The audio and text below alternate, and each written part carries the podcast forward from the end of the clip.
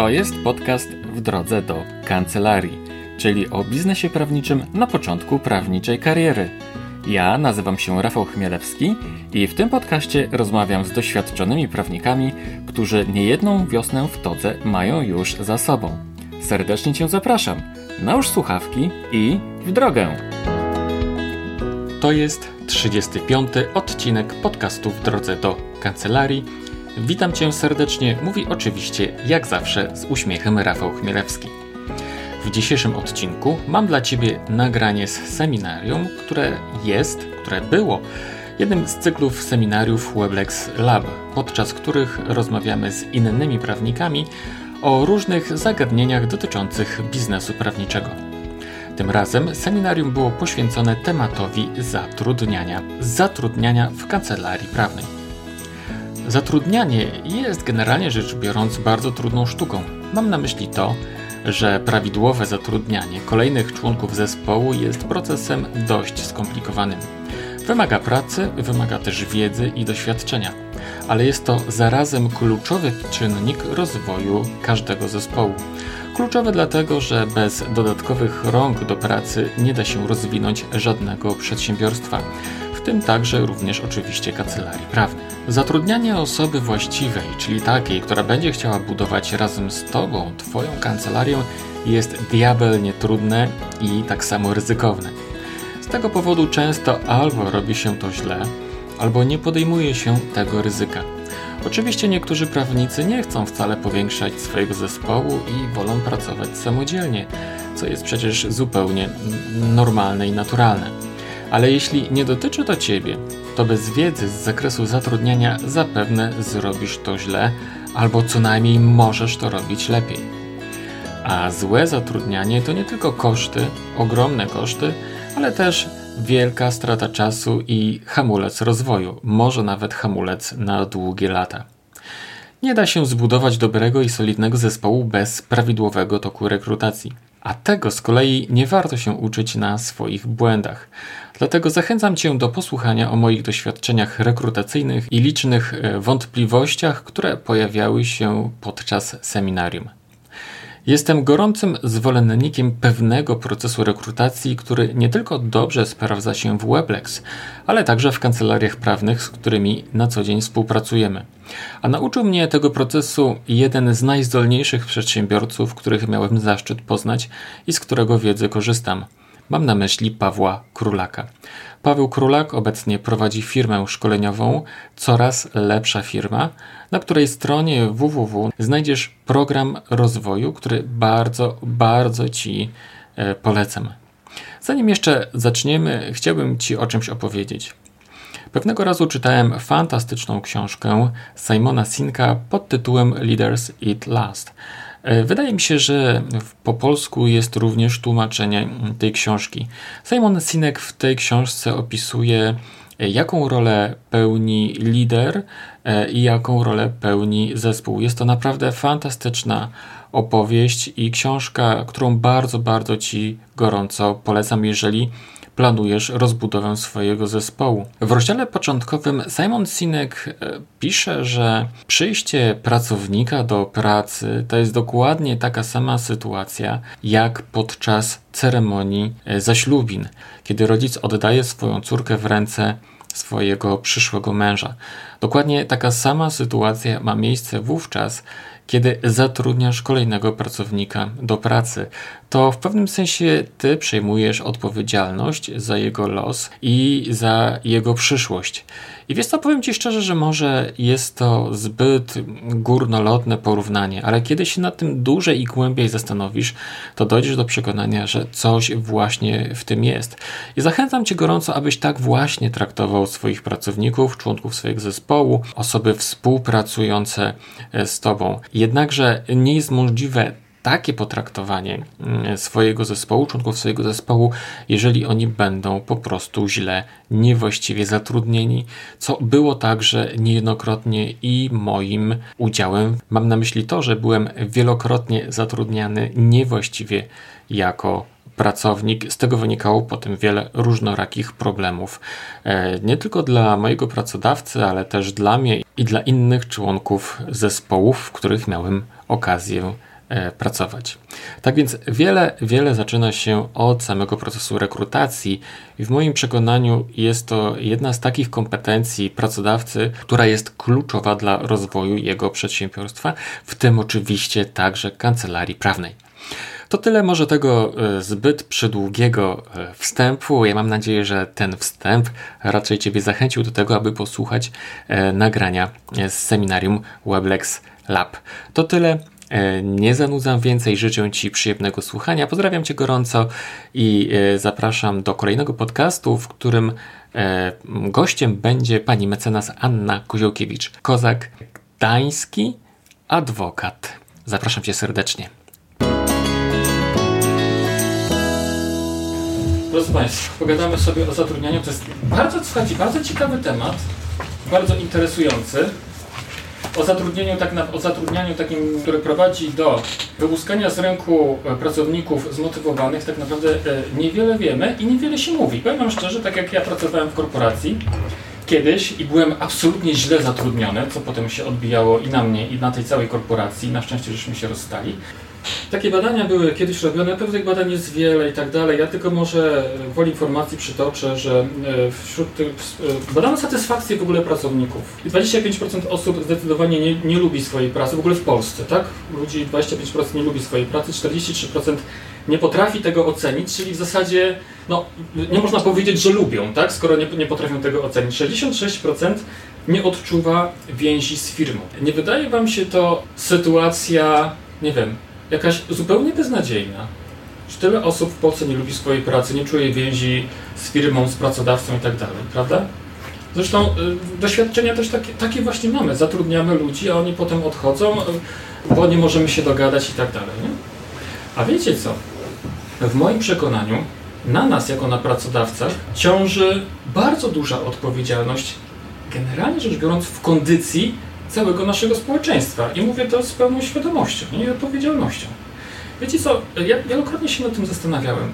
Wydaje mi się, że to, co robimy w swoim własnym życiu, jest jedną z najważniejszych rzeczy. Jeżeli się spełniamy w swojej pracy, jeżeli robimy to dobrze, to wpływa to i na naszą rodzinę, i na, i na, e, na moje własne samopoczucie. Wszyscy się mówi o tym, że rodzina jest najważniejsza i tak dalej. No pewnie jest i bez wątpienia jest, tak? Ale myślę, że mimo wszystko nie doceniamy tego, jak bardzo ważne jest dla nas to, co my robimy zawodowo w pracy, poza, poza rodziną, poza domem. I skoro tak ważne jest e, dobre samopoczucie, poczucie spełnienia, szczęścia i tak dalej w swoim własnym życiu, to my jako pracodawcy powinniśmy właśnie, czy odpowiedzialność nasza ciąży właśnie na tych ludziach, których zatrudniamy taka, żeby właśnie oni się w tych pracach, którym im dajemy, żeby czuli się spełnieni. Ale to nie jest możliwe do osiągnięcia, jeżeli tych ludzi po prostu źle zatrudniamy, niewłaściwie zatrudniamy.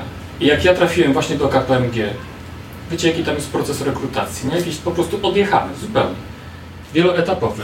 Ale ja tam poszedłem do KPMG z pominięciem w ogóle tego procesu. Miałem rozmowę z partnerem, po czym on powiedział, dobra Rafał, to od jutra możesz zaczynać robotę i się okazało, że nie pasuje kompletnie do tego środowiska. Ja myślałem, że ja tam będę w ogóle spełniał się nie wiadomo co, tak? Ale okazało się, że Chmielewski jest w ogóle takim, takim typem e, osobowości, który raczej jest w stanie rozwalić im zespół, niż coś wnieść w ogóle do tego. Teraz jestem na swoim, w swoim do, dobrym miejscu odpowiednim, ale wtedy byłem zupełnie nieodpowiednim. I gdyby proces rekrutacji wobec mnie został przeprowadzony prawidłowo, to nie powinienem był w ogóle tej pracy dostać. A ja w tym KPMG się męczyłem, byłem nieszczęśliwy, czułem się kompletnie beznadziejnie, nie widziałem w ogóle swojej własnej przyszłości. Dlatego wydaje mi się, że powinniśmy naprawdę zwrócić uwagę na to, w jaki sposób zatrudniamy ludzi, żeby zatrudniać takich, którzy potem wykonując obowiązki swoje, pracując razem z nami, będą zadowoleni i szczęśliwi. I w ten sposób będą również to swoje zadowolenie, to swoje słońce wewnętrzne, które będą dzięki temu mieli, będą szerzyli dalej. Na cały świat, na swoją rodzinę i na, na związki, które tam mają tak dalej. Podzielacie tą filozofię, czy nie? No, wydaje mi się, że trochę tak jednostronnie patrzymy, prawda, pod kątem uszczęśliwiania w jedną stronę. E, bo na to wychodzi w tym, w tym wszystkim, prawda, że to my mamy być dla pracowników, a nie pracownik również dla nas. Mhm. I pytanie, kiedy osiągnie się tą granicę, kiedy ten pracownik będzie w pełni usatysfakcjonowany, kiedy dojdzie do ściany, w pewnym sensie, tak, kiedy zacznie mu się wydawać, że na przykład mógłby chcieć więcej, mieć więcej, no, taka jest natura ludzka w większości przypadków. Eee, No i pytanie, czy w tym momencie już nie robi się takie no, no, błędne koło, tak? Dobrze, ja też nie miałem na myśli tego, że pracodawca powinien być dla pracownika, nie? Ale że wszyscy powinniśmy tworzyć wspólny, zgrany zespół. No właśnie, to jest trudne. No, że wszyscy powinniśmy być razem dla siebie, tak? Znaczy, Tak, zgadza się. ja jako szef jestem również członkiem swojego zespołu i razem wszyscy pracujemy dla dobra organizacji, którą przyszło nam tworzyć.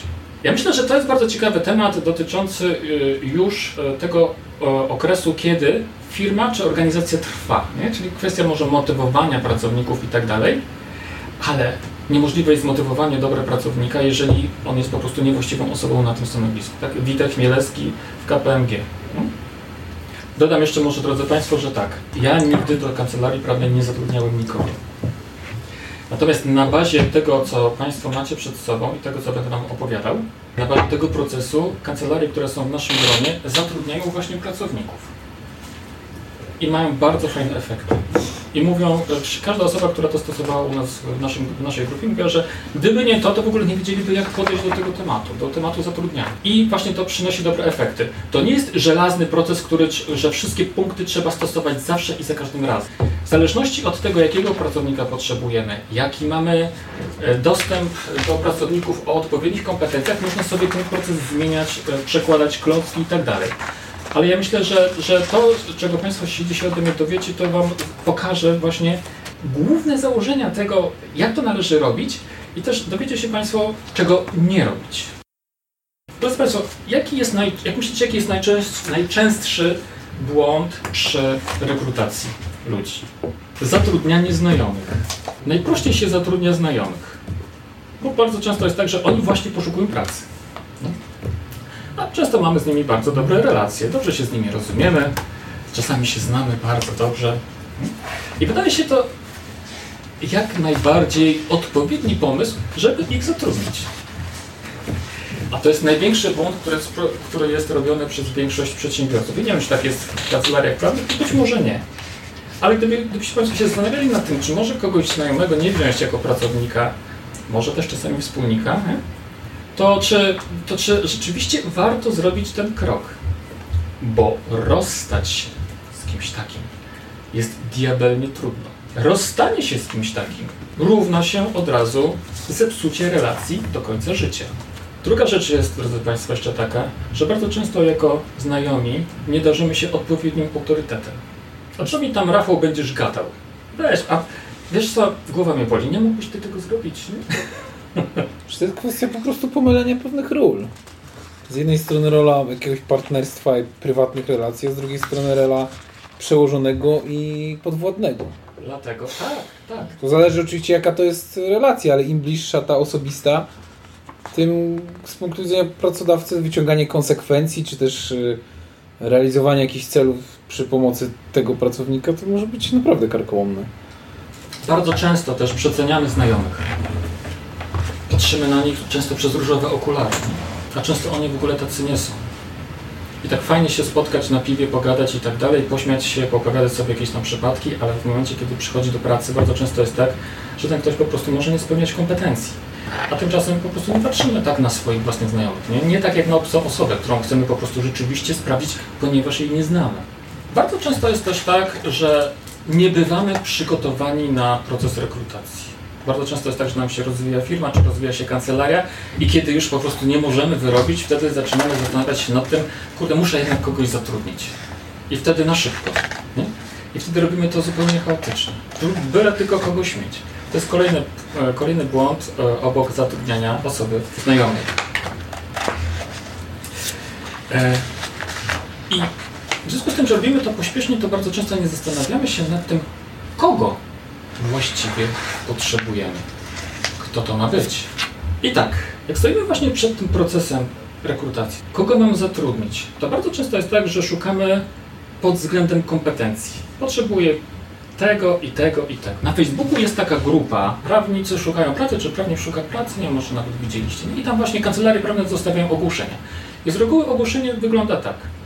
Kancelaria adwokacka, adwokat, bla bla bla, zajmująca się sprawami z zakresu prawa cywilnego, prawa administracyjnego, prawa handlowego oraz tak zwanymi sprawami frankowymi podejmie w Warszawie współpracę z aplikantem adwokackim drugiego lub trzeciego roku. Do zadań aplikanta będzie należała obsługa klientów kancelarii, m.in. prowadzenie spraw klientów kancelarii, zastępstwo procesowe w sprawach przed sądami pierwszej drugiej instancji, bieżące kontakty z klientami, oczekiwania, dobra organizacja pracy, samodzielność, systematyczność, rzetelność, kreatywność w rozwiązywaniu problemów, dyspozycyjność i zaangażowanie w powierzone zadania, wymagania konieczne, aplikacja adwokacka, co najmniej drugi rok, doświadczenie w prowadzeniu spraw, i tak dalej, i tak dalej. Wybranym kandydatom oferujemy wynagrodzenie w okresie próbnym od 2000 zł na rękę, umowa B2B, umożliwienie odbywania aplikacji, możliwości, możliwość rozwoju. I takie ogłoszenie czytają wszyscy. E, Prawie, prawie wszyscy się nadają. Wszyscy się nadają, tak? Ale jednocześnie z drugiej strony przyznacie Państwo, że dzisiaj bardzo dużo jest ludzi, którzy jednak mają wiedzę merytoryczną. Nie? Takich po prostu chodzących sobie naszych potencjalnych No pracowników. tak, oczywiście. Jak wybrać, jak wybrać tych najlepszych? To mogę prześwietlić sobie taki termin. Nie? Czy prowadzą, nie wiem, bloga na przykład, czy mają jakiś fanpage, tak? Jak mogę na zdjęcia popatrzeć. Zdjęcia to też jest zguba, prawda mówiąc, jeszcze o tym będę mówił chwilę. E, ale jak ich wybrać? Drodzy Państwo, tak naprawdę słuchajcie, to co jest najważniejsze. Budowanie zespołu nie opiera się na kompetencjach. To jest właśnie błąd. Budowanie zespołu opiera się, no oczywiście, no, nie można zatrudnić osoby niekompetentnej, ale przede wszystkim trzeba zatrudnić osobę taką, która będzie osobowościowo dopełniała mnie samego. Ważna jest osobowość. I podam Wam przykład. Wiecie dlaczego ja nie mogłem w tym KPMG wysiedzieć i nie mogłem pracować w dziale do, doradztwa podatkowego? Z prostego powodu. Moja, oso moja osobowość nie jest w stanie analizować liczb, cyfr i tak. Kiedy pisałem pracę magisterską z podatków, super, ekstra, w ogóle to taka praca dla mnie opisowa, bomba, nie? Ale potem praca magisterska czy studia, nie? a praca w podatkach to jest zupełnie co innego. Praca w podatkach to głównie jest Excel. Jeszcze rozległa wiedza, jeszcze mega super pamięć, żeby pamiętać wszystkie te zmiany. Ja się tego dowiedziałem dopiero wtedy, drodzy Państwo, jak poszedłem na badanie swojej osobowości. Byłem na takim badaniu, które kompleksowo prześwietliło mnie, kim ja jestem. I się okazało, że jestem takim typem człowieka, który po prostu potrzebuje obok siebie partnera, który będzie w stanie analizować to, co ja sobie wymyślę. Będzie to w stanie przełożyć na cyfry, na liczby i ustalić, czy to, co ja w ogóle wymyśliłem, czy to ma sens, czy to się nie zawali i tak dalej. Dla własnego bezpieczeństwa kogoś takiego powinienem mieć. W związku z tym, jak kogoś szukam teraz do pracy, to zwracam uwagę na to, żeby on miał w swojej osobowości właśnie naturalne zdolności właśnie do analizy tego, czego ja nie mam. To jest koncepcja właśnie budowania zespołu. Ludzi merytorycznych znajdziemy. Zawsze. Natomiast chodzi o to, żeby oni byli osobowościowo, żeby dopełniali nas samych. Jest takie ciekawe, słuchajcie, doświadczenie. Pyta się ludzi, jaki według nich jest najlepszy koszykarz. Jaki według Państwa jest najlepszy koszykarz? Jaki będzie najlepszy? Michael Jordan. No, ale takie cechy. Jakie miał jakie Wysoki, miał mieć cechy? wysoki, Wysoki. Na dobrze, przykład. dobrze zbudowany. No, Skuteczny. skuteczny. Tak. Wiecie co? Powiem wam szczerze, tak. taki powinien być koszykarz, tylko że takich ludzi nie ma, bo jak jest wysoki, to nie jest sprytny. Naprawdę? No tak, wysoki jest powolny. Wysoki może super włożyć piłkę do kosza, tak, ale nie będzie jak szalony biegał po całym boisku. Dobry zespół koszykarski jest taki, który jest złożony z tych wszystkich ludzi, tak? Każdy z nich ma zalety, każdy z nich ma wady, ale w sumie jako całość są idealni. Jako całość. Mam tutaj gdzieś taką, taką fotkę e, zespołu, e, cze- fra, fragment, e, fragment Chicago Bulls. To zobaczcie, jaka jest różnica, nie? Jest tylko Mhm. ich trzech, tak? Ale nie, mogą, nie mogą być wszyscy wysocy, bo to będzie gorszy zespół koszykarski. Dokładnie tak samo jest z pracownikami. Nie, nie wszyscy mogą być inteligentni, bo jeśli ktoś jest wystarczająco inteligentny, czy bardzo inteligentny, to, będzie, to nie będzie empatyczny z kolei. Nie? Więc nie będzie się nadawał do tego, żeby się kontaktować z klientami. Tak? A jeżeli wszyscy będą empatyczni i będą ciepli i mili i tak dalej, tak? to oni też potrzebują kogoś, kto będzie w stanie wykonać jakieś tam operacje myślowe. Nie? Rozumiecie, drodzy Państwo? Jeszcze jest ważne, w moim przekonaniu ważne jest jeszcze to, żeby uświadomić sobie rolę, jaką ja pełnię. Że to jednak ja jestem liderem, ja nadaję ton. Nie tylko w procesie rekrutacji, ale też i potem, że to ode mnie wszystko zależy. I ode mnie też zależy w procesie rekrutacji to, jak dana osoba, z którą rozmawiam, będzie się czuła. Dlaczego to jest takie ważne? Fragment Wam przeczytam. Polecam. Praca rządzi Leszlo, Le, Leszlo Bok. E, dotycząca rekrutacji, ale potem kierowania, zarządzania zespołem. To nie, że to jest duża firma, ale jest wiele rzeczy takich, które można zapożyczyć. Pamiętaj również, że ocena kandydatów nie jest wcale jedynym Twoim celem. Powinno Ci również zależeć na tym, żeby ci ludzie Cię pokochali. Wcale nie żartuję. Przeprowadzenie przez Ciebie rozmowy z osobami ubiegającymi się o pracę powinny być dla nich wspaniałym doświadczeniem, które rozwieje wszystkie obawy i sprawi, że rozstając się z Tobą będą się czuli tak, jakby to był najwspanialszy dzień w ich życiu. Rozmowy kwalifikacyjne są dla kandydatów krępujące, ponieważ zmuszają ich do podjęcia bardzo osobistej dyskusji ze świeżo poznanym rekruterem, a na dodatek stawiają ich w położeniu, w którym są bezbronni. Zawsze warto poświęcić trochę czasu, aby zadbać o to, by osobie kończącej rozmowę kwalifikacyjną towarzyszyło dobre samopoczucie. To ważne, gdyż ktoś taki opowie znajomym o swoich doświadczeniach, a poza tym to właśnie tak należy traktować ludzi. Ale to, to co tu jest ważne, że to, że ten ktoś opowie o swoich doświadczeniach. Ogłoszenie o pracę, drodzy Państwo, to jest nic innego jak oferta sprzedażowa i tak powinniśmy do tego podchodzić. Że nam zależy na tym, żeby przyjąć do siebie jak najlepszych pracowników. I również to, co ludzie opowiadają na tak zwanym rynku o naszej organizacji, jest równie ważne. Jeżeli będą mówili dobre rzeczy o naszej organizacji swoim znajomym, to lepsi ludzie będą się starali o nas o pracę. Po prostu. No akurat nie, nie jestem pewien, czy to jest yy, zdanie prawdziwe, bo to zależy na jakim rynku, rynek pra usług prawnych też ma swoje segmenty. No, na przykład w segmencie, w którym ja funkcjonuję, to są indywidualne małe kancelarie, powszechnie nierozpoznawalne, więc niezależnie od tego, że powinienem szanować tego, który do mnie przychodzi na rozmowę y, rekrutacyjną, to raczej no, nie spodziewam się, że on wici i rozpuści zaraz, że w tej kancelarii to jest fajna atmosfera, dobrze mi się rozmawiało i jakby wydaje mi się, że, że, że anonimowość i, i mm, wielkość tego środowiska, przynajmniej tu w Warszawie, jest tak duża, że prawdopodobieństwo trafienia wydaje mi się po prostu niskie. No ale, ale oczywiście warto o to dbać, to się zgodzę, jak najbardziej. Ja mam doświadczenie w branży IT, tam jest jeszcze większy rynek i to ma duże znaczenie. Się opinia pantoflowa, jak się ludzie polecają, ma dużo większe znaczenie nawet niż to. No ale rozumiem, że to jest... Duża że- branża. Tak, Tak nie, chodzi o to, że jest, że jest grono po- polega... Że 20 razy więcej ludzi, nie w tej branży waszej. Yy, Okej, ale są jacyś yy, yy, yy, główni gracze, gdzie yy, yy, jest duży, że tak powiem... Nie, chodzi mi o to, że ludzie się znają, pracownicy się znają i polecają sobie nawzajem firmy. Mhm, mhm, mhm. Bardzo jest często tak też, że oni nie tylko ze sobą rozmawiają nie? I, i, i mówią o nas, ale mają swoje jakieś tam fora internetowe, tak, czy grupy gdzieś tam, gdzie po prostu sobie gadają i my nie mamy dostępu w ogóle do tym. Skąd wiesz, co, tobie, co o tobie mówią prawniczki? Nie wiesz, tak? A prawniczki mają swoje grupy na Facebooku i jeżeli będą mówiły dobrze, znaczy mówię w kontekście, w kontekście jako pracodawca, tak? To jest tylko przykład. To jest tylko przykład. No? I właśnie chciałem tutaj powiedzieć, ważne jest to, żeby e, budować markę swojej organizacji. Markę, czyli tak naprawdę kulturę organizacyjną. A o kulturze organizacyjnej rozmawialiśmy sobie jakiś czas temu przy okazji komunikacji. Kojarzycie, drodzy Państwo, panią mecenas e, Joannę Parafianowicz? Nie można jej odmówić tego, że ma jako pra, prawniczka adwokat ma silną markę w naszej branży. Zobaczcie, jakie ona ma ogłoszenie o pracę u siebie na stronie. Jeżeli jesteście Państwo studentami czwartego lub piątego roku prawa lub aplikantami adwokackimi, a ponadto szukacie Państwo miejsca, w którym można czerpać satysfakcję z twórczej, prawniczej pracy w otoczeniu pozwalającym na dowiedzenie się, czym jest praca adwokata, zachęcamy do przesłania aplikacji przez e-mail. Od naszych współpracowników oczekujemy zrozumienia, że praca adwokata to przede wszystkim świadczenie pomocy prawnej osobom, które tego potrzebują, a także i tym, które nie są w najprostszej sytuacji życiowej lub materialnej. Ponadto szukamy osób z tak, zwanych, z tak zwanym biglem, e, znaczy takich z werwą. Nie? E, Jeśli bez nadzwyczajnej praktyki, to z wiedzą co do tego, co i jaką drogą zawodowego rozwoju pragną osiągnąć. Nie czekamy zatem na odtwórcze listy motywacyjne, bowiem inspirację do większości z nich czerpiecie Państwo z internetu. Interesuje nas wyłącznie Państwa determinacja i chęć świadomego rozwijania się. To zupełnie inne ogłoszenie, nawiązujące właśnie do marki, jaką ma pani mecenas Parafianowicz.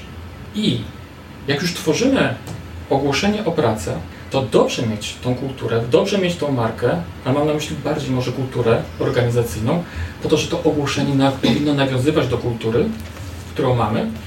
I wówczas również jest to jeden z elementów takich, który spowoduje, że ktoś, kto spojrzy, komu ktoś, kto odpowiada osobowościowo nam, tak, powie, wow, to jest praca dla mnie, a ktoś inny powie, nie, to nie jest jednak dla mnie. Mamy znacznie większe prawdopodobieństwo trafienia w odpowiednią osobę. E, Ważne jest w tym wszystkim, żeby zanim przystąpię do rekrutacji, żeby zastanowić się, kim ja jestem i jakich kompetencji osobowościowych potrzebuję. Bo meritum to zawsze można wiecie. Meritum to nawet jeśli kogoś przyjmiemy, takiego, kto wymaga do uczenia, to lepiej kogoś takiego przyjąć, ale jeśli to będzie taka osoba, która będzie z nami tworzyła realny zespół, to właśnie kogoś takiego nam brakuje. No, kogoś, nam, kogoś takiego nam potrzeba. E, co ja mam jeszcze? Tu jeszcze, jeszcze a propos meritum, to też jest moim zdaniem to niełatwo zweryfikować na wstępie. No, musielibyśmy na to bardzo dużo czasu poświęcić, by ustalić, czy ten ktoś te merytoryczne kompetencje rzeczywiście posiada. To też jest zawsze jakaś tam Tak. próba i metoda. A jeszcze trudniej sprawić, czy jakaś osoba będzie w stanie pozyskać to meritum, jak już będzie zatrudniona. Nie wszyscy mają tą, siebie, tą determinację i umiejętności, żeby się nauczyć tego, czego im No, brakuje. to- To, to- też jest trudno sprawdzić. Tak, zaraz będziemy o tym mówić. E, jeszcze co, co, do, co do tych cech osobowości. To jest taka książka po drugi klient, Hala Rosenblaffa. On prowadzi taką międzynarodową firmę, która zajmuje się przewozami e, firmowymi. I on tutaj mówi tak. Zasada numer jeden brzmi: zatrudniaj wyłącznie miłych ludzi. Wtedy wszystko będzie dobrze. Zbyt często zapis kariery zawodowej kandydata odgrywa większą rolę niż jego charakter. Na podstawie samego CV nie dowiesz się jednak, co dana osoba ma w sercu. Niektórzy w autobusie lub pociągu przepychają się do przodu, żeby zająć miejsce siedzące. Inni zaś są gotowi ustąpić miejsce. Ulubionym powiedzeniem wielu jest, to nie moja sprawa. Inni z kolei śpieszą, żeby zapytać, czy mogą Ci jakoś pomóc. Jedni nie pozwalają rozmówcy dokończyć zdania i mówią wyłącznie o sobie i o swoim punkcie widzenia. Inni naprawdę słuchają swoich rozmówców. Jedni, jedni szukają zysku, inni są gotowi nieść pomoc. Dla nas w procesie rekrutacji bardziej niż liczba lat doświadczenia w pracy na danym stanowisku, imponująca historia awansów i zarobków oraz dyplomy życzy się życzliwość, oddanie, szczerość i brak egoizmu. I to cały, cały nasz przepis na sukces, nad którego odkryciem łamie sobie głowę nasza konkurencja. W największym uproszczeniu tajemnicą naszego sukcesu jest to, że zatrudniamy większą liczbę miłych ludzi niż oni. Zatrudnianie miłych ludzi to dla nas absolutny prior- priorytet, ponieważ tacy ludzie naprawdę lepiej pracują. Nie? A więc yy, podczas tego procesu rekrutacji też mamy możliwość zobaczenia, tak, czy ktoś jest rzeczywiście miły. Możemy zastanowić się, jakie pytania temu komuś zadać, żeby realnie sprawdzić, tak, czy on jest miły. Na przykład ja, ja potrzebuję osoby takie, które są empatyczne. No to zadaję im kilka prostych pytań. Czy brały udział w jakichś em, organizacjach non-profit? Czy coś robiły z własnego serca, z własnej potrzeby? Tak? Jeden z moich pracowników, Mateusz, e, szuka możliwości oddawania krwi. I mówię, a dlaczego Mateusz chcesz to robić? Nie? On mówi, nie wiem, po prostu tak czuję, że chciałbym coś, coś dobrego zrobić. Super, nie? No właśnie o to mi chodzi, żeby właśnie zatrudniać, żebym miał w swoim zespole właśnie takich ludzi. Bo to nie chodzi o to, żeby oni oddawali krew, tak? Ale o to chodzi, że potem jak się kontaktują z nimi moi klienci, to ja wiem, że on w ten sam sposób empatyczny, ze zrozumieniem podchodzi właśnie do klientów. E, zatrudnianie miłych ludzi to też może być taka właśnie, e, taka właśnie wskazówka, tym bardziej, że nie tylko HAL o tym mówi, ale spotkałem się z wieloma właśnie osobami, które mówią właśnie o tym, żeby zatrudniać miłych ludzi. To co, to do samego procesu przejdźmy, co w takim razie? Zanim zamieścimy to ogłoszenie, bo często jest tak, że myślimy sobie, że rozpoczynam proces rekrutacji, tworzę ogłoszenie. Ale zanim stworzę ogłoszenie, to warto się zastanowić e, przede wszystkim, jakie ta osoba powinna mieć obowiązki w ogóle. Bo może takie szerokie nie są potrzebne. Nagle się okazuje, że przyjdzie do nas tysiąc osób, tak? Zarzuci nas swoimi mailami i my musimy jakoś wybrać z tej grupy odpowiednie CV. Więc może warto zawęzić jednak. Macie na pierwszej stronie przygotowanie kultury organizacyjnej charakteru przedsiębiorcy. To, to co, co mówiłem wcześniej, nie? Uporządkowanie firmy. Bardzo często jest tak, że mamy bałagan, generalnie taki bałagan organizacyjny, że wiele osób jest odpowiedzialnych za, za wiele rzeczy, trochę kompetencji się nakładają, gdzieś tam są jakieś luki i tak dalej, nie? A warto się zastanowić, co on dokładnie ma robić. Konkrety. Wielu przedsiębiorców mówi, że niezwykle istotne w przedsiębiorstwie są procesy, po prostu konkretne zadania, czynności, które są na danym konkretnym stanowisku, łącznie z tym, w jakiej maile się pisze i tak dalej, żeby wszystko było spisane. Dlaczego? Dlatego, że po prostu e, mamy większą świadomość tego, kogo zatru- zatrudniamy, ale jak już zatrudnimy tę osobę, to mu po prostu dajemy procedury i wdrożenie kogoś takiego trwa bardzo krótko. Znacznie, znacznie krócej niż kogoś, kiedy musimy mu wytłumaczyć i tak dalej, nie? Jak ma procedury, to znacznie, znacznie szybciej się e, wdraża. E, Przepraszam, ale ja bym tego tak nie, nie formalizował. Znaczy nie wiem, jakie Dobrze. tutaj macie doświadczenia osobiste, e, no ale w- z punktu widzenia takiej indywidualnej praktyki adwokackiej, no to okej. no ja nie jestem w stanie takich procedur, może mi się nie chce, nie wiem, ale moim zdaniem to jest Tak. Tylko, że to, no, no, no znaczy, no ja, moje są, są doświadczenia takie, że po prostu to jest mikroprzedsiębiorstwo i teraz oczywiście, że jeżeli kogoś do pracy mam wziąć, to muszę go poinstruować, jak pewne czynności ma Tak. wykonywać, ale nie szedłbym za daleko w tym konstruowaniu procedur, bo Okej. po prostu zwariowałbym. Wydaje mi się, że to musi być pewna doza elastyczności w tego typu organizacji, jeżeli w ogóle taką działalność można nazwać organizacją, bo to jest po prostu mikro, mikroskala. Tak, tak. Mm. Ale Tak, ale na przykład jeżeli będziesz miał dwie osoby odpowiedzialne za wkładanie akt do odpowiednich teczek, to może się okazać, że robi to tylko jedna, bo przecież druga myśli, a przecież jest ta druga. To jest jedna rzecz, ale też jest taka rzecz, drodzy Państwo. Jeżeli masz kulturę organizacyjną, tak?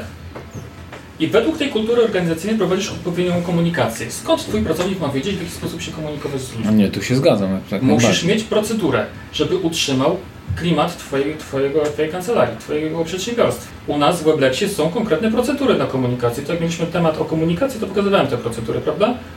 Jest konkretna procedura, odzywamy się, czy komu- komunikujemy się w taki konkretny sposób. Jest to niezwykle ważne po to, żeby utrzymać charakter całej organizacji. Może diabeł tkwi w słowie procedura. Generalnie nie, nie najlepiej mi się to kojarzy. No tak, może masz rację. No to jest, to jest No, kwestia jakby pokazania i przeszkolenia kogoś i, uświadomienia mu, jak w pewnych sytuacjach powinien się zachowywać. Tak, ale wiesz co, ale to musisz mieć zapisane. Bo jak przeszkolisz, to za pół roku na pewno to wiesz, mu się wiesz, zapomnij, zmieni i tak dalej, nie? A bardzo często jest tak, że spisanie swojej własnej procedury, to w jaki sposób ja się komunikuję, powoduje, że ja sam zaczynam e, bardziej obiektywnie patrzeć na to, co, co mam, co buduję, co tworzę. Samo to, że ja sam spisuję dla siebie procedury, nie? Bardzo często jest tak, że, e, że procedury na wszystko nie spiszemy, bo życie jest takie, jakie jest, nie? Ale w tych właśnie czasami najważniejszych sprawach, właśnie jak kwestia komunikacji, warto takie procedury spisać. Ale W jaki to, trochę to tak też jest, że jeżeli to nie jest na przykład spisane, to tak jako kontra, y, ale to mówię na przypadku dużej organizacji, że potem nie masz jakby y, takiej karty, żeby powiedzieć, no przecież ja mówiłem, że tak ma być. Wiesz, to co się tylko powie, to ktoś ci powie za pół roku, że no ale jak to pierwsze słyszę. To też tak trochę jest z pracownikami. Mhm. Dobrze, drodzy Państwo, jak już to wszystko sobie ustalimy, czyli tak e, zakres obowiązków, cechy osobowościowe, osobowościowe i tak dalej, to wszystko mamy, to warto się zastanowić, czy już kogoś takiego nie mamy. Kto po prostu spełnia te, te wymagania, tak? Bo być może warto go przesunąć i on się, ten ktoś może się będzie lepiej spełniał w tych nowych zadaniach, a może powinniśmy zatrudnić kogoś właśnie na miejsce tego kogoś, nie? Też tak może być. Dobra. Więc ogłoszenie o pracy. Stworzenie, drodzy Państwo, ogłoszenia o pracy. W ogóle sam proces rekrutacji, zobaczcie, on ma tutaj w sumie razem z okresem próbnym jest 8 punktów. 8 etapów. Nie? E, W zależności, jak ja powiedziałem, od, od potrzeby można to skracać, ale można też wydłużać. Po co aż tyle etapów, drodzy Państwo? Oczywiście po to, żeby, żeby sprawdzić, jak najbardziej dokonać prawidłowego e, wyboru, ale e, jednym z celów takiego długiego procesu rekrutacji jest to, żeby odseparować tym, którym się po prostu nie chce. Ludzie składają do setek kancelarii ogłoszenia. Gotowce po prostu wysyłają, tak? I tak naprawdę jest wszystko jedno. Okej, to jak im jest wszystko jedno, to niech ktoś inny ich zatrudni, tak? A nam nie zależy na tych, którym jest wszystko jedno, tylko na tych, którym się rzeczywiście będzie chciało ze mną pracować. W związku z tym, przy takim procesie rekrutacji możecie być pewni, że część osób nie będzie Wam dalej zawracała głowy. Zupełnie. I bardzo dobrze. Tak ma właśnie być. Stworzenie ogłoszenia o pracę e, to jest taki schemat. Tutaj macie dalej. Ogłoszenie o pracę. Taki schemat, który warto wypełnić swoimi własnymi e, słowami. I tutaj zobaczcie. Jeśli uwielbiasz, i tutaj właśnie podajemy cechy osobowości, to być może jesteś osobą, której właśnie szukamy. Szukamy bowiem, i znowu cechy osobowości, na stanowisko, bla bla bla. Opisujemy coś o swojej firmie, pokazujemy jaką mamy misję i potem zakres obowiązków, wymagania, dodatkowe zalety i oferowane warunki. Ja teraz jestem na etapie poszukiwania księgowej do Weblex Bookkeepingu, naszej firmy księgowej. I według tego wzoru mam takie ogłoszenie. Jeśli jesteś osobą otwartą, optymistycznie patrzysz na świat, kochasz ludzi i lubisz kontakt z nimi, jeśli zależy Ci na uczestnictwie w nowym i unikalnym przedsięwzięciu, to być może jesteś osobą, której cierpliwie szukamy. Szukamy bowiem miłej, sympatycznej, empatycznej i bardzo odpowiedzialnej osoby na stanowisko księgowej księgowego w Weblex Bookkeeping. Weblex Bookkeeping to firma należąca do grona e, firm Weblex, które wspierają kancelarie prawne w rozwoju i które pomagają prawnikom zdobywać piękny i wspaniały świat. W tej części ziemi nie ma podobnej organizacji. Z naszego grona należy również Fundacja Weblex. Jeśli doceniasz to, jak niezwykłymi ludźmi są prawnicy i chcesz nam pomóc zmieniać prawniczą branżę, to powinieneś, powinnaś do nas dołączyć. I wiecie, jak mało osób przysyła. Bo jest niezgodne z wytycznymi z drugiej Nie strony. wszystkim się chce zmieniać świat. Zmieniać świat, tak? Niektórzy po prostu wolą zarabiać kasę i tyle, nie? Ale nie ma kwoty wynagrodzenia, tu jest sugestia, że to była. To jest chyba najbardziej kontrowersyjne. Eee, Kiedy podać kwotę wynagrodzenia, a kiedy nie. No właśnie, no właśnie, drodzy Państwo. I tutaj w tym ogłoszeniu z Facebooka to, to tutaj była kwota wynagrodzenia, nie? I powiem, i powiem wam tak, rzeczywiście jest to kontrowersyjne. Jak ja, ja na początku to ogłoszenie, teraz już nie ma tutaj kwoty wynagrodzenia, ale na początku tutaj pisałem kwotę wynagrodzenia. Na mur beton można się spotkać z hejtem. Ja nie wiem dlaczego, ale Naprawdę? po prostu tak, ludzi to tak drażni, jak podasz kwotę wynagrodzenia, ile chcesz zapłacić, to część ci powie, że jesteś mm, mm, sknera, nie? To sknera to jest jeszcze łagodne określenie. To sobie jestem w stanie napisać. Naprawdę. Y, nasi prawnicy, którzy stosowali ten proces rekrutacji, na początku pisali, ale potem stwierdzili, że to absolutnie nie ma sensu. Nie? Że potem niestety, ale inni piszą brzydkie rzeczy, nic jest zupełnie niepotrzebne i po prostu tego nie piszą, tej kwoty wynagrodzenia. Aczkolwiek jest to również podanie z kwoty wynagrodzenia, jest to również taki element, który po- po- spowoduje to, że ci, którym nie będzie pasowało, jeśli nie puszczą jakiegoś głupiego hejtu, tak, no to przy, nie będą się po prostu kontaktować. Ale to jest ciekawe, bo o naszym rynku pracy właśnie mówi się, że dlatego jest tak problematyczny, jeżeli chodzi o oferty pracy i szukanie pracowników, przez to, że są niepodawane właśnie te kwoty wynagrodzenia i przez to marnuje się czas i zarówno pracodawców, i zarówno ewentualnych pracowników. I wskazuje się kraje, gdzie to jest normą, a wręcz obowiązkiem, podawanie kwoty wynagrodzenia, przynajmniej widełek, jako właśnie y, kraje z dużo bardziej rozwiniętym rynkiem e, tutaj zatrudniania niż, niż u nas. I u nas to y, tak ogólnie z takiego punktu widzenia uważa się to za minus naszego rynku pracy. No dobrze, rzecz. no to nie podajemy załóżmy tej stawki, prawda, zjawia się osoba. Ja mam takie pytanie mm, bardzo praktyczne. W jaki sposób rozmawiać o pieniądzach? E, żeby osiągnąć tak naprawdę, no, e, żeby, bo często jest taka sytuacja, że właściwie pada pytanie, tak, jakie są czyjeś oczekiwania finansowe. I jest przepychanka tak naprawdę. I ktoś oczekuje, że to my podamy, ktoś się kryguje. Bardzo często ludzie też nie chcą powiedzieć, ile oczekują. I co w takiej sytuacji powinno się zrobić? Mhm. Ja robię w ten sposób, że mam po prostu ustaloną kwotę wynagrodzenia i mówię wprost. Tyle i tyle. Tak? I więcej Tak. nie ma możliwości. Tak, zgadza się, tylko że żeby później nie doszło tak naprawdę do...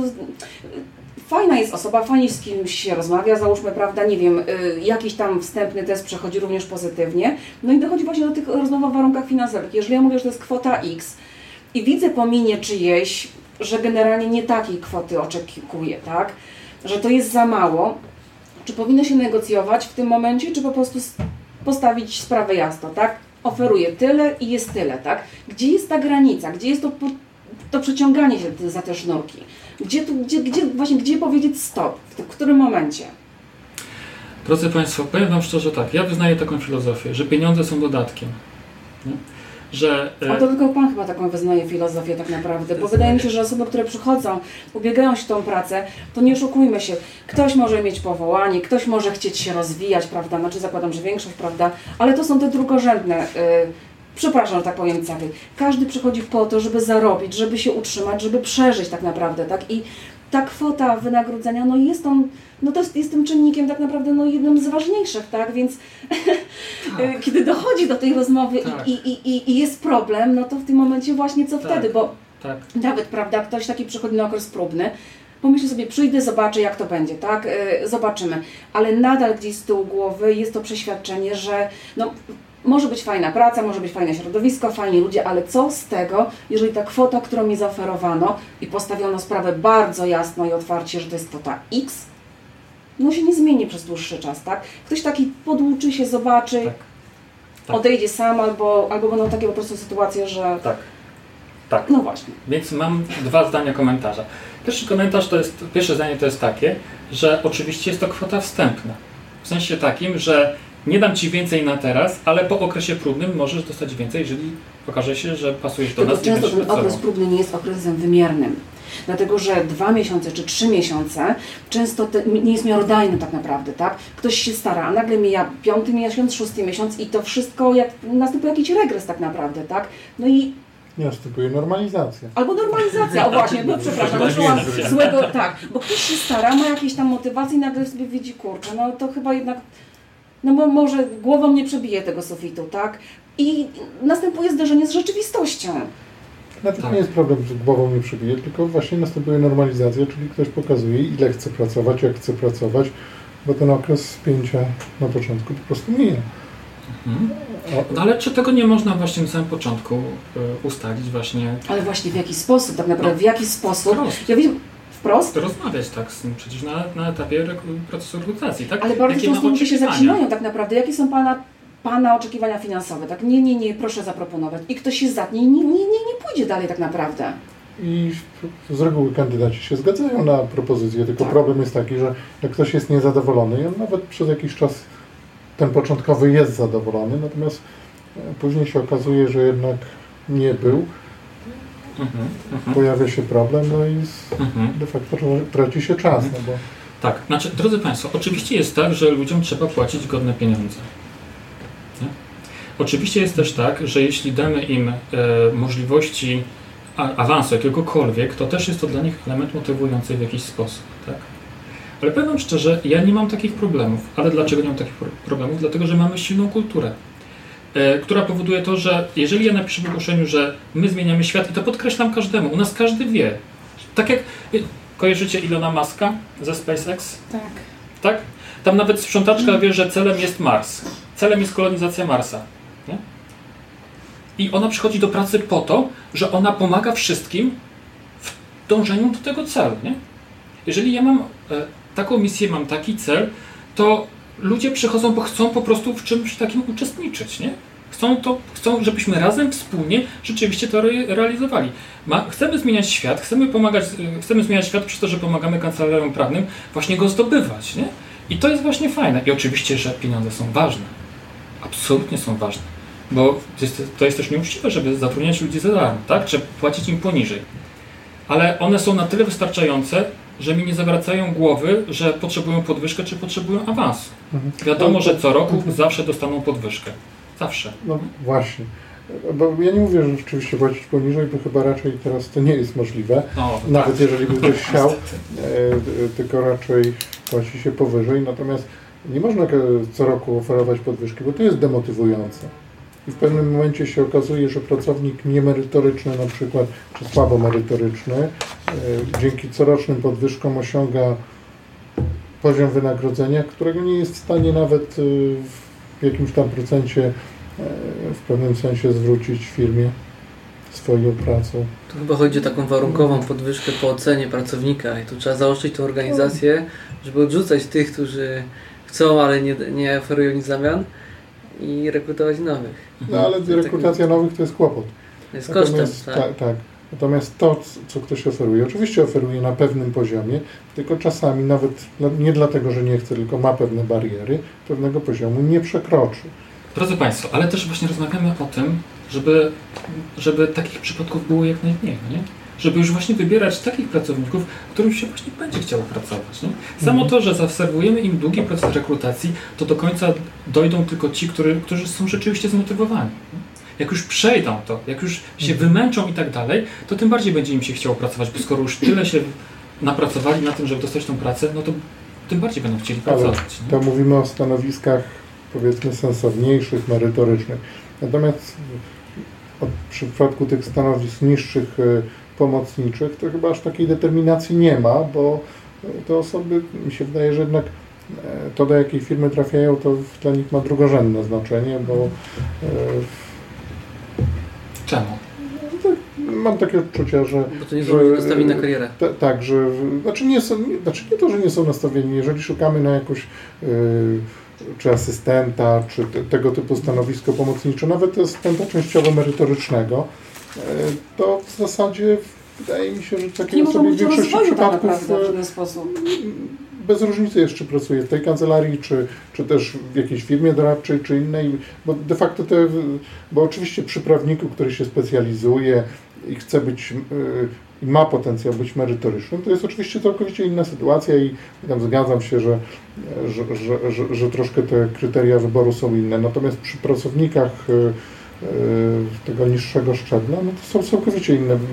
I odnośnie czytania ogłoszeń tego, co napiszemy w ogłoszeniu, przy tym niższym szczeblu zapewne większość nie przeczyta do końca tego ogłoszenia, tylko weźmie adres z końca i przyśle CV i wtedy przy rekrutacjach na niższe stanowiska dostaje się minimum kilkaset CV.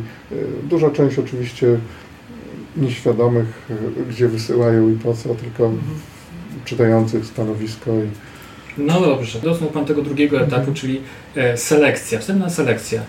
Jak, e, jak Państwo odrzucacie e, te, które się nie nadają? Jakie kryterium przyjmujecie? dokonuje ogólnego oglądu danego CV, czyli Nie, Ja- decyduje staranność chociażby, tak? ja na tak przykład, naprawdę. jeżeli bym oglądał, to często po wszystkie prostu niechlujne jest... CV bym Dokładnie.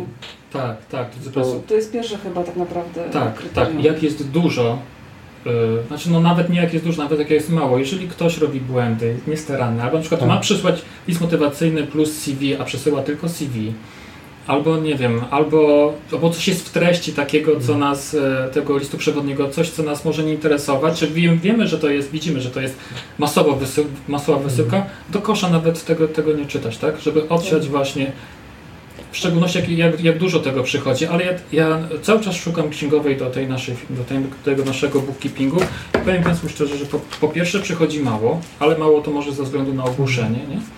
E, charakter tego ogłoszenia o pracę, ale jak już przesyłają, to głównie kobiety przesyłają, to właśnie głównie przesyłają CV bez listów motywacyjnych, jak jest wyraźnie napisane, że chce list motywacyjny i są jeszcze Mhm. literówki, są błędy, no to myślę sobie, kurde, no sorry, no jeśli ktoś się stara o pracę, no to jeśli tutaj się nie stara na takim etapie, tak, no to, to nie będzie się starał potem, nie? Nawet, nawet te osoby nie przechodzą do kolejnego etapu.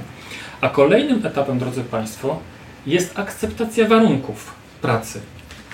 Wysyłam dalej właśnie warunki pracy i to jest dosyć długi mail, który jeszcze raz pokazuje, czym jest Weblex. Opisuje misję, wartości, opisuje też to, na co zwracamy uwagę, że jest niezwykle istotna kultura organizacyjna i tak dalej. E, To jest też po to, żeby e, ten, ten etap rekrutacji jest po to, żeby komuś się nie chciało odpisać i żeby po prostu dał sobie spokój. E, ale też po to, żeby mógł nas lepiej poznać i poznać bardziej naszą kulturę i być może tu będzie coś takiego, co komuś powie, że nie, to jednak nie jest dla mnie. Wszystko tu jest napisane. Prawie wszystko. No. Jakie są obowiązki też na końcu, kogo dokładnie szukamy. E, w punktach e, warunki techniczne, czyli godziny pracy, jak pracujemy, jak podchodzimy do pracy i tak dalej. Zachęcam do zrobienia czegoś takiego i chociażby wysyłki takich właśnie warunków, warunków pracy. Bo to jest też element taki, który spowoduje to, że część osób po prostu samodzielnie się odsieje. I e, warunkiem, żeby przejść do kolejnego etapu, jest to, żeby odpisać na tego maila z informacją taką, że zgadzam się na warunki, czy akceptuję te warunki, przedstawione mi warunki. Ewentualnie, drodzy Państwo, tutaj w tym miejscu można podać wynagrodzenie, wysokość wynagrodzenia. Nie? Kiedy już nie, jeśli nie, poduj, nie podajemy w ogłoszeniu, to tutaj można podać tę y, wysokość wynagrodzenia. No ale okej, to dostajemy 700 CV i wysyłamy do 700 osób. Nie. No właśnie, do ilu osób? Do kilku tych wytypowanych? Czy... Nie, nie, nie, do, do wszystkich tych, których wytypowaliśmy. Znaczy, Do odrzuc, odrzucamy tą całą resztę, która, która przez błędami masowe ma, ma wysyłkę i tak dalej. I nam zostaje na przykład 50, tak? Albo 100. I wysyłamy do setki, tak? I z tych 100 przychodzi, nie wiem, 70 czy 50 na przykład. I kolejnym etapem, drodzy Państwo, jest to, tak jak mówią niektórzy, żeby zrobić, to jest moment na zrobienie testu osobowości. Żeby zobaczyć, czy ten ktoś, czy ten ktoś osobowościowo do, nam pasuje, tak? Ale drodzy Państwo, e, powiem Wam szczerze tak, ja nie robię tego testu osobowości, a to z, tego, z tej prostej przyczyny, że po prostu zrobienie dobrego testu osobowości jest drogie. W świecie zrobienie 50 osobom testu osobowości według mnie trochę mija się, znaczy, może nie mija się z celem, tak? Ale po prostu jest drogie i ja tego nie robię. Ale robię coś innego, drodzy Państwo. Coś, co jest uważam niezwykle istotne i daje zadanie do wykonania. I uwaga, wcale nie merytoryczne. Niemerytoryczne zadanie, tak? Zupełnie coś innego. E, a dokładnie co robię? E, wysyłałem Wam na pewno e, link do takiego szkolenia dotyczącego lojalności klientów. E, niektórym z Państwa. Każę im to przesłuchać i napisać mi, jaki jest najważniejszy element, który powoduje, że klienci są bardziej lojalni. Oni mają to przesłuchać, zapoznać się z tym, bo potem ja tego wymagam podczas pracy, nie? I napisać mi to, nie? Raz zrobiłem, poprosiłem o napisanie pracy. Takiej pracy, wiecie, na, nie, na stronę A4 czy dwie strony A4, też na bazie jakiegoś tam materiału, szkolenia, które kazałem im przesłuchać, które dla mnie było ważne potem, nie? I, i czekałem aż mi, no, po przesyłaniu, tak? I też kilka osób stwierdziło, że ja tu chcę pracę dostać, a nie być poetą, nie? I okej, tak? I, I na tym etapie wykrusza, wykrusza się znowu ileś tam ludzi, tak? A jednocześnie ci, którzy go przechodzą, są już wyedukowani, tak? Już czegoś więcej się dowiedzieli, czegoś, co mi potem będzie potrzebne, żeby oni to realizowali w trakcie pracy. No i właśnie w ten sposób wybiera się tych najbardziej zmotywowanych, bo oni już przechodzą ten proces, to oni rzeczywiście chcą pracować. Ogólnie jest zasada taka, że im więcej człowiek zainwestuje w proces rekrutacyjny, tym bardziej jest bardziej lojalny do firmy, w której jest zatrudniony. A to w niektórych firmach tam jest półroczny okres czasu pewnego. Drodzy Państwo, i następnie jest rozmowa kwalifikacyjna. Ci, Przepraszam, którzy- Rafał, a mógłbyś powiedzieć, y, czy, a jeżeli tak, to jakie odpowiedzi na, te, na taką wiadomość otrzymywałeś? Czy ktoś ra, czy to jest tylko tak z automatu, że przesyłamy te warunki i ktoś ma to zaakceptować? Nie wiem, czy spotkałeś się z jakąś Posłuchaj. informacją zwrotną w sprawie tych warunków, żebyś, która ci pozwoliła zweryfikować, czy to jest osoba, e, Tak. na przykład chciała coś dopytać, coś Tak. doprecyzować, bo wtedy to pokazuje, Tak. że ktoś się, bo powiedzmy sobie szczerze, jak y, zaczynamy to czytać, no to y, każdy z nas chciałby być taki, jak tu jest napisane. Każdy chciałby być, to jest ideał człowieka po prostu. Każdy chciałby być otwarty, pomocny. No wszyscy chcielibyśmy tacy być, ale nie wszyscy tacy jesteśmy. Teraz pytanie, czy ta osoba, która znajduje się w naszym procesie rekrutacji, no jest zdolna do y, y, y, tego, by y, sama dla siebie zweryfikować, czy się do tego nadaje tak szczerze i krytycznie względem, względem siebie. Tak, tak, więc nie wymagam tego, żeby pisać elaborat, wystarczy tylko, że akceptuję warunki, tak? To już mi wystarczy. Ale są tacy, którzy po prostu chcą być, chcą się pokazać, są bardziej zmotywowani od innych, tak? I po prostu piszą, co, mm, znaczy odnoszą się do tego, co jest tam napisane. Bardziej doceniam właśnie tych, którzy się wysilili jeszcze dodatkowo. Ale, ale no, tego nie wymagam. Następnie jest rozmowa kwalifikacyjna, drodzy Państwo, i uwaga, bardzo często jest tak, że ro, proces rekrutacji kończymy na rozmowie kwalifikacyjnej i tyle, tak? Warto przeprowadzić rozmowę kwalifikacyjną w kilku etapach, przynajmniej w dwóch. Po prostu. Najlepiej, jeżeli ta, ta rozmowa jest przeprowadzona przez e, dwie różne osoby, no, ale często nie mamy takich możliwości. I dobrze jest też, żeby była przeprowadzona w dwóch różnych miejscach. Jeżeli to jest biuro, które ma kilka pomieszczeń, to warto, żeby to były różne pomieszczenia. Po prostu, żeby trochę zróżnicować. Natomiast e, podczas rozmowy kwalifikacyjnej, tutaj mam dla Was e, pytania, jakie, jakie często ja zadaję podczas rozmowy. Jest takim, takim, takim drobnym komentarzem. Proszę nam coś o sobie opowiedzieć, to jest takie, takie na rozgrzewkę. Potem przegląd CV, jeżeli, jeżeli e, coś mi się nie zgadza, tak? albo na przykład widzę, że ktoś zmieniał co chwilę stanowiska, to no, dopytuję dlaczego. No takie po prostu oczywiste rzeczy, nie? które mamy w takim kontakcie. Jakie ma Pan hobby i pasje, dlaczego właśnie takie? Po prostu, żeby kogoś poznać, tak? A może ktoś ma taką pasję, czy takie hobby, które pomoże w realizacji obowiązków zawodowych. To jest właśnie super, bo jeżeli ja potrzebuję do księgowości kogoś, a na przykład ktoś, nie wiem, na przykład lubi zbierać grzyby, czyli po prostu lubi tak właśnie sobie samemu, tak, i usiąść, znaczy i chodzić, tak, i w spokoju i tak dalej, to być może to jest ta cecha osobowości, którą właśnie księgowy powinien mieć. Nie? Jakie są pana, pana zalety? Bardzo często jesteśmy świadomi jednej, dwóch zalet, ale warto dopytać o więcej. I jeszcze, i jeszcze, i jeszcze jakie pan ma zalety, tak? Żeby dowie- chociażby zobaczyć, czy ten ktoś dobrze siebie zna. Skoro pytamy o zalety, to pytania o wady również nie może e, zabraknąć. Jeżeli robiliśmy wcześniej test osobowości, to to jest właśnie dobry moment na to, żeby sprawdzić, czy test osobowości, e, czy to jest spójne z tym, co wyszło w teście osobowości. Gdybyśmy zapytali Pana bliskich, rodzinę, przyjaciół, znajomych o to, jaki Pan jest, to co by nam powiedzieli? I tutaj bardzo często, słuchajcie, ludzie zaczynają rzeczywiście nie wprost, ale mówić o sobie. Jacy tak naprawdę uważają, że są. Nie? Mówią po prostu oczami innych ludzi. Czego zdążył się Pan dowiedzieć o naszej firmie? O naszej kancelarii. I to jest pytanie, na którym można od razu odsiać delikwenta.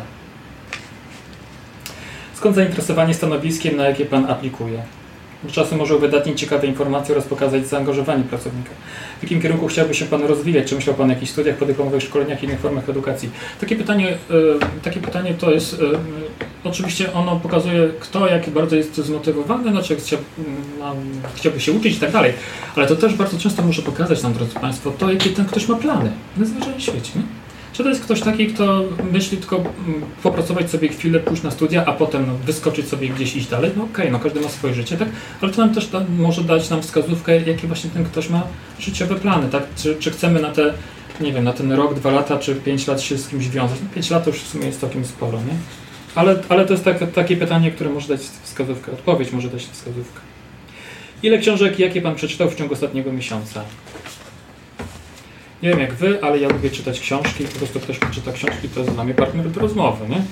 W związku z tym po prostu o to pytam czasem, ale dzięki temu można poznać bliżej osobę, tak? E, właśnie można też poznać jego osobowość. Dzięki temu, jakie książki czyta.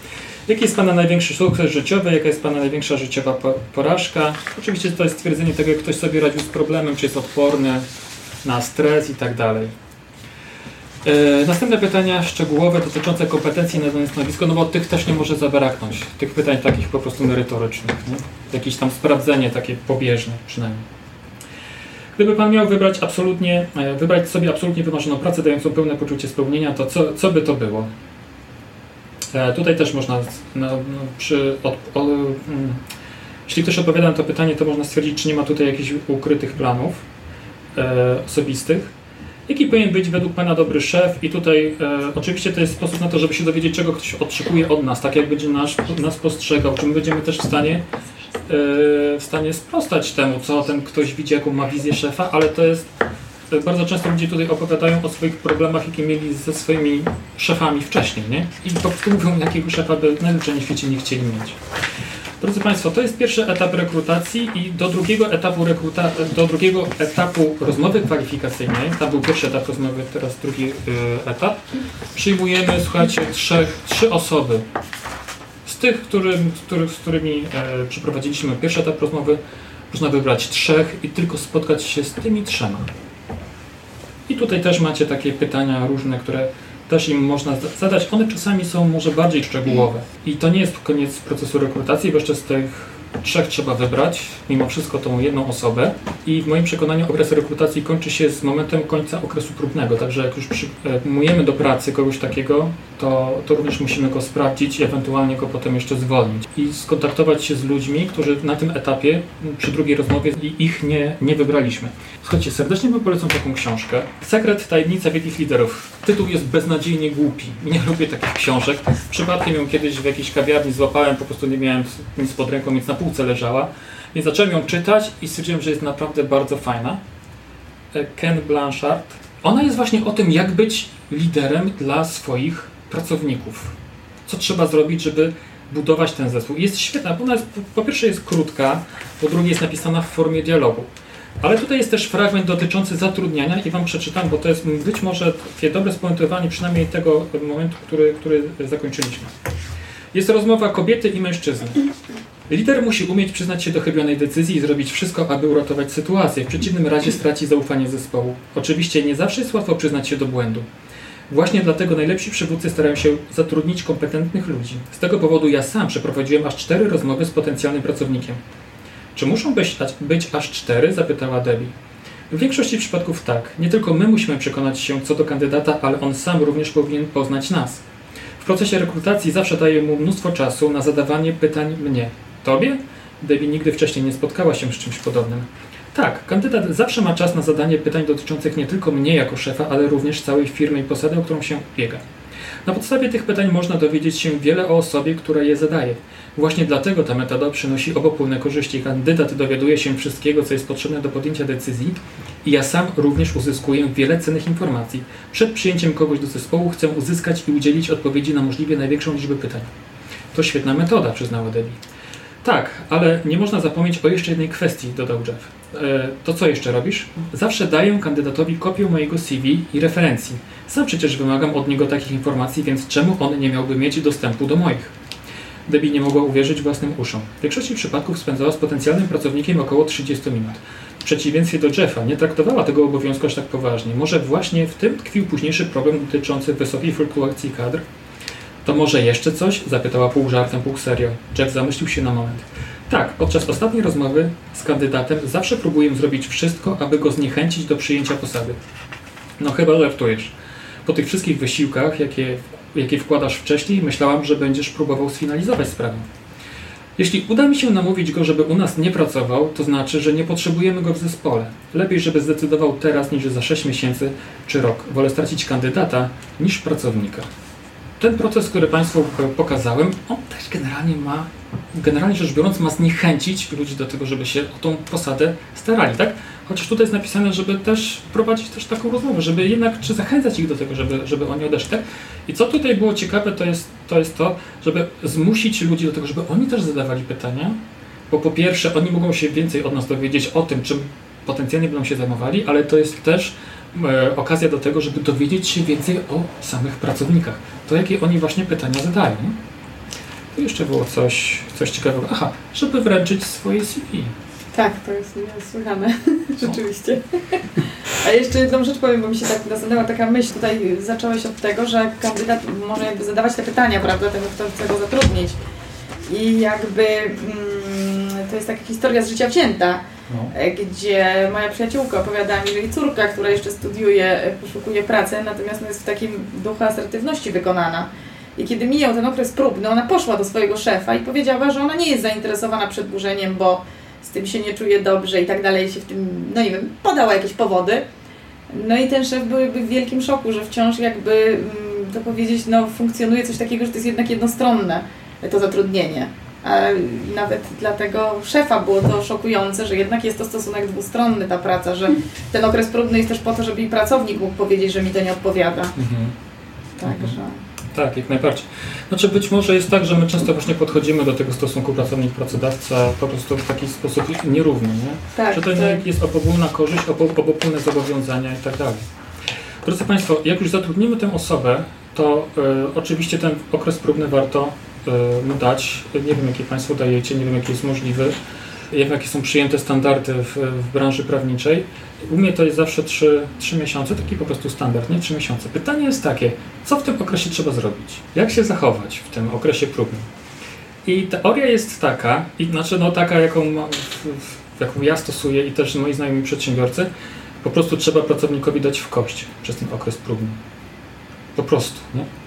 Bo potem jest łatwiej mu ulżyć troszkę i wtedy on, żeby on jednak poczuł się trochę lepiej potem. Ale przez pierwsze trzy miesiące to, to nie traktować go e, łagodniej, bo on jest nowy i niczego nie wie i tak dalej, tylko po prostu mu trzeba dać w kość. Czy mówić, bo takie czas, czasami są wątpliwości, czy przychodzimy na ty, czy nie. Według mnie to nie ma znaczenia. Niektórzy się obawiają, że jak się przechodzi na ty, to się traci autorytet, ale kiedyś czytałem e, taką, takie opracowanie profesora Blikle i on powiedział, że często łączymy właśnie to, tę komunikację bezpośrednią z, z, autorytetem, że niepotrzebnie. Autorytet to jest co innego, a komunikacja to jest co innego. Nie? Jeżeli mamy kulturę taką w organizacji, która, gdzie wszyscy po prostu mówimy sobie na ty, no to nie ma sensu, żeby pracownik mówił na pan. Tak? E, to jednak trzeba odróżnić od autorytetu. Autorytet buduje się w zupełnie inny sposób niż po prostu samym, samym zwracaniem się bezpośrednio, tak? Ale najważniejsze z tego jest to, żeby dać pracownikowi w kość, a potem po tym okresie próbnym po prostu to, to, to jakoś łagodzić, tak? Żeby, żeby to no, nie może być cały czas po prostu łajane, tak mówiąc w cudzysłowie, tak? Bo to, bo to nie o to chodzi. Czy to jest jasne, drodzy Państwo? Jasne. To teraz powiem, co ja zrobiłem z moimi pracownikami, jak się nagle dowiedziałem, że ich po pierwsze zatrudniłem źle, a po drugie, jak zacząłem budować kulturę organizacyjną, to, to, e, to Mateusz mi powiedział, że słuchaj Rafał, ja tu nie będę pracował. Ja nie chcę. Ja się zwolnię. E, ale, ale właśnie stanąłem przed takimi wyzwaniami. Co mam zrobić? Jeżeli mam zbudować silną organizację, która chce, żeby się rozwijała, żeby miała e, pra, pracowników, którzy będą razem ze mną ją budowali, będą chcieli to robić, to co mam zrobić? Drodzy Państwo, powiem Wam tak. Najlepszym sposobem na to jest po prostu pokazanie, jaki wpływ mamy jako organizacja na życie naszych klientów. Że nasza praca jest ważna. No, być może kojarzycie, kojarzycie e, tę przypowieść o dwóch murarzach, którzy budowali katedrę. Jeden po prostu kładł cegły. Dla niego było obojętne, znaczy on nie wiedział, że tu będzie katedra. On po prostu przychodził dzień po dniu i kładł cegły.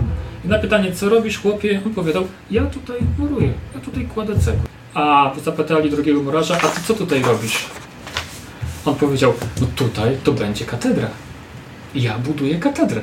Więc, e, drodzy Państwo, jeżeli pokazuje, jaki mamy cel, że do tego celu jest dostosowana cała kultura organizacyjna, to nagle się okazuje, że ci ludzie zaczynają inaczej pracować i jeżeli pokazuje, jaki mamy wpływ na naszych klientów, nagle oni dostrzegają sens swojej pracy. Jak ja to dokładnie zrobiłem? Bo samo powiedzenie nic, nic nie powie. Takie w przypadku Mateusza akurat. Nie mogłem mu po prostu powiedzieć, słuchaj Mateusz, my zmieniamy życie czy firmy swoim klientom, no i pośrednio też życie im zmieniamy. To, to nic nie mówi, to jest zbyt ogólne. Zrobiłem to w ten sposób, że jak nam przesyłali, mi przesyłali nasi klienci, przesyłali nam pochwały, że coś zostało świetnie zrobione, to zawsze po pierwsze odpisywałem temu komuś, mówię, że to jest nasza wspólna praca, to nie jest tylko moja, tak? Ale to jest też praca Mateusza, Mateusz był tam w kopii, a potem mu dziękowałem jeszcze osobiście za to i mu pokazywałem, słuchaj, widzisz, widzisz, jakie to ma znaczenie, że dobrze robimy to, co robimy, tak? Że to rzeczywiście ma wpływ na życie, na samopoczucie naszych klientów, a przez to ma też wpływ na to, jak w ogóle cała firma rośnie, jaką ma markę i tak dalej. Więc tak to zrobiłem, więc drodzy Państwo, można tak spróbować. Często jest też tak, że w większych organizacjach nasi, nasi pracownicy nie mają dostępu do klientów.